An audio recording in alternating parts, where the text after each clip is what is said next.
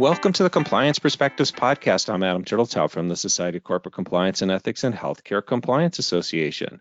Joining us today from Boston is Mary Shirley. Mary is Head of Culture of Integrity and Compliance Education for Fresenius Medical Care and co-host of the Great Women in Compliance podcast. And today we're going to be talking about Corporate Compliance and Ethics Week.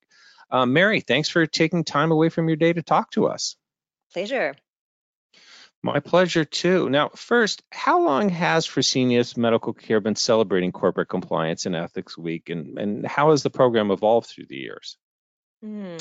So before I joined the US business, that section of the company has had one since about 2016, and we've gradually expanded it. And there are now committees across the globe, including staff from outside compliance that work on the initiative.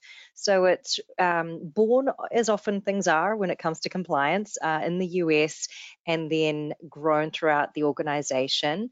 And unsurprisingly, we've had to move to remote activities during the pandemic. In terms of the evolution, for the ones that I've been involved in, we've really tried to move beyond, say, a quiz and tone from the top messaging, which I see as Compliance Week 1.0, and innovate to make it a truly uh, useful exercise beyond awareness. For example, using the opportunity as a two way feedback mechanism and data analytics source. Now, let's pause there on the data analytics thing. I, you know, normally people do think of quizzes, posters, banners, and things like that, mm-hmm. not data analytics. Why did you mm-hmm. choose that week to focus on it?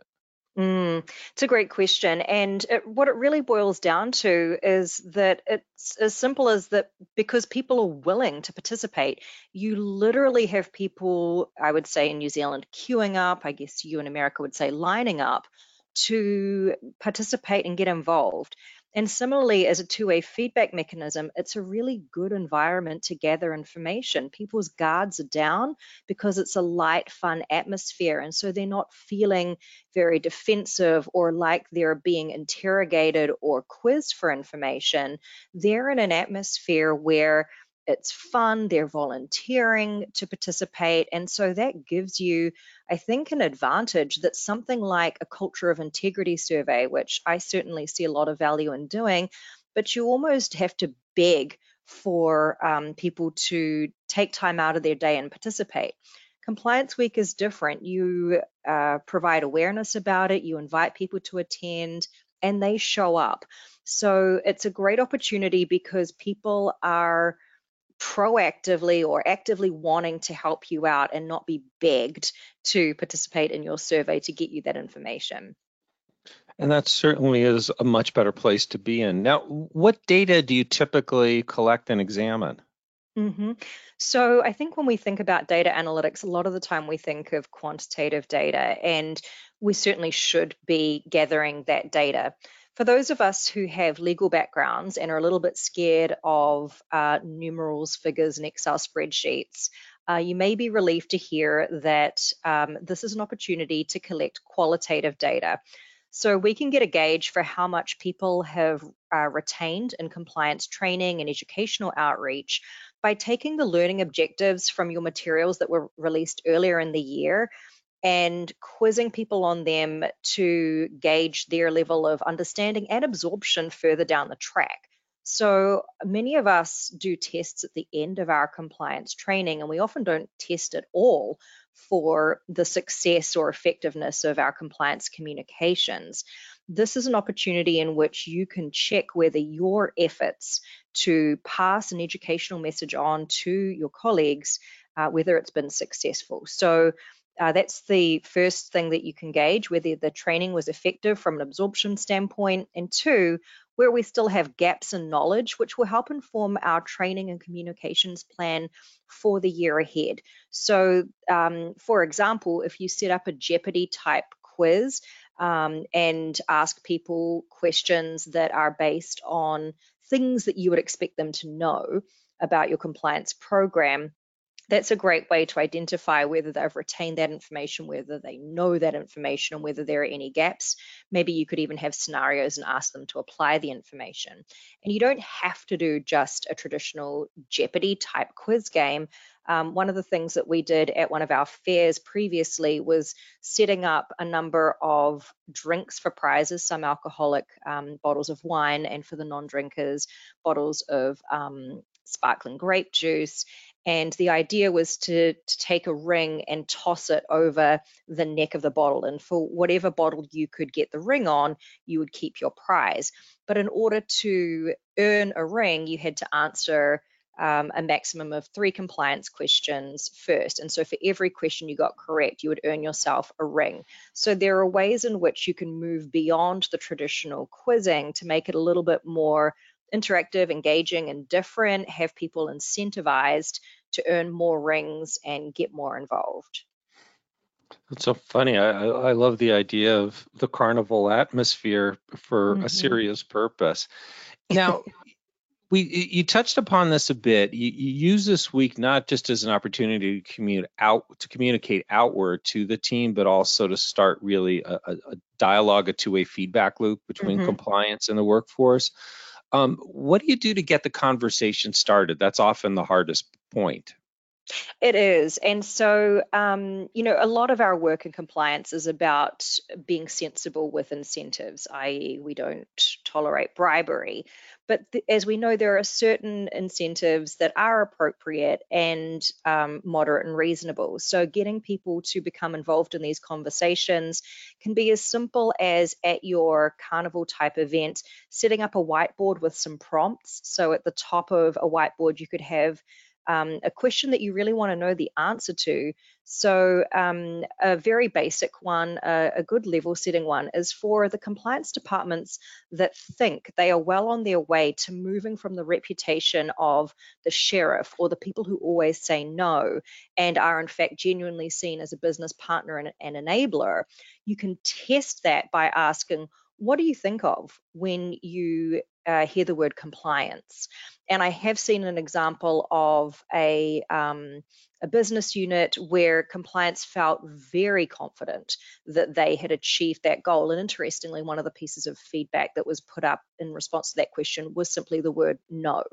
So that tells them that they've got some work to do, even though they themselves didn't believe that to be the case. So, this type of two way feedback mechanism is a real useful reality check in terms of us taking ourselves from compliance and being the people who say, okay, I have trained on the principle of non retaliation seven times, therefore, everybody knows about it. That's what I, I, tend to see a lot in compliance practitioner beliefs. That's what you think. You don't know that. And so, this is a really good way of taking yourself from do you believe something to be the case to are you assured that your communication and training has actually worked. So, another couple of questions um, might be what do you want more training on in the future? If we make our training plans based on what we anecdotally think people want, based on, say, some of the advisory questions that they've asked, that's good, but it's only one step. So the gap analysis from the data analytics can help us, but also simply asking our stakeholders, what do you need more clarification on? What it, what is there that you might still be confused about? Actually going to your source helps you set up your uh, your rationale and in terms of the Department of Justice guidance where they say you should have access to your data and use it to enhance your compliance program. This is a really easy way in which you can do that even if you're not naturally good with facts and figures. And finally you know, asking the business again for their feedback in terms of things you've always really wanted to know about. For example, I know of a business that was thinking, okay, no one wants to get more emails from compliance. They've already got enough in their inbox. Um, you know, we should be thinking outside the box about different ways in which to communicate with people. But when we put this question up on the whiteboard, in terms of actually asking the stakeholders what it was that they wanted, not just us speculating on what they want. Interestingly, the majority of responses came back that they preferred to hear from us via email. So, this can hmm. be a really great way to get simple and basic information that helps you know something as opposed to think it or believe it as the person who's not in the shoes of our actual audience. We in compliance are never really in the shoes of our audience, no matter how much we try. So, we may as well take the opportunity and ask those people directly what it is that you want so that we can take the guesswork out of it. That's great because I, I, I love the fact that one, you're giving people a demonstration that you're also there to listen, you know, and that mm-hmm. you want to make things better for them. And secondly, when you start doing what they want, there's more buy-in uh, because exactly. you're giving them what they need, and they they appreciate that more. Mm-hmm. So the week is great. You tee things up. How do you mm-hmm. keep the conversation going for the other 51 weeks of the year? Yeah, your commentary was actually a perfect segue into uh, my response for this, which is that when we take something from others, in order for them to feel confident about participating in these types of initiatives in the future, is that we need to demonstrate that we were listening, we took it seriously, and that if you tell us something needs to be fixed or that you prefer something to be in a certain way, that we then take necessary action where possible.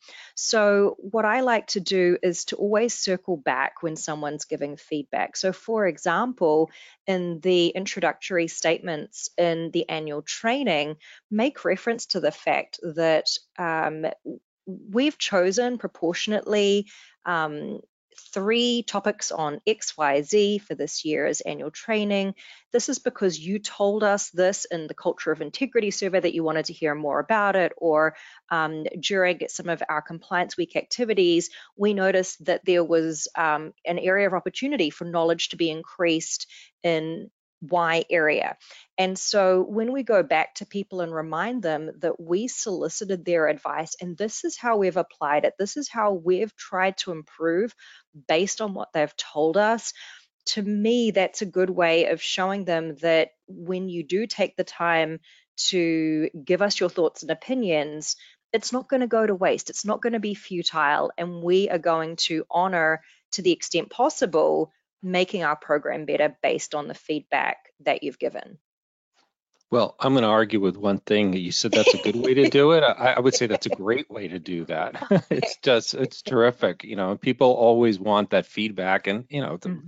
compliance can sometimes feel like a black box to people. And if mm-hmm. they can understand what's coming out of it, uh, it's mm-hmm. going to make the compliance team much more approachable and more integral to their work. Well, Mary, thank you so much for sharing these insights with us today. I want to thank all of you for taking the time to listen. I'm Adam Turteltaub from SCCE and HCCA. I hope we're able to expand your compliance perspective.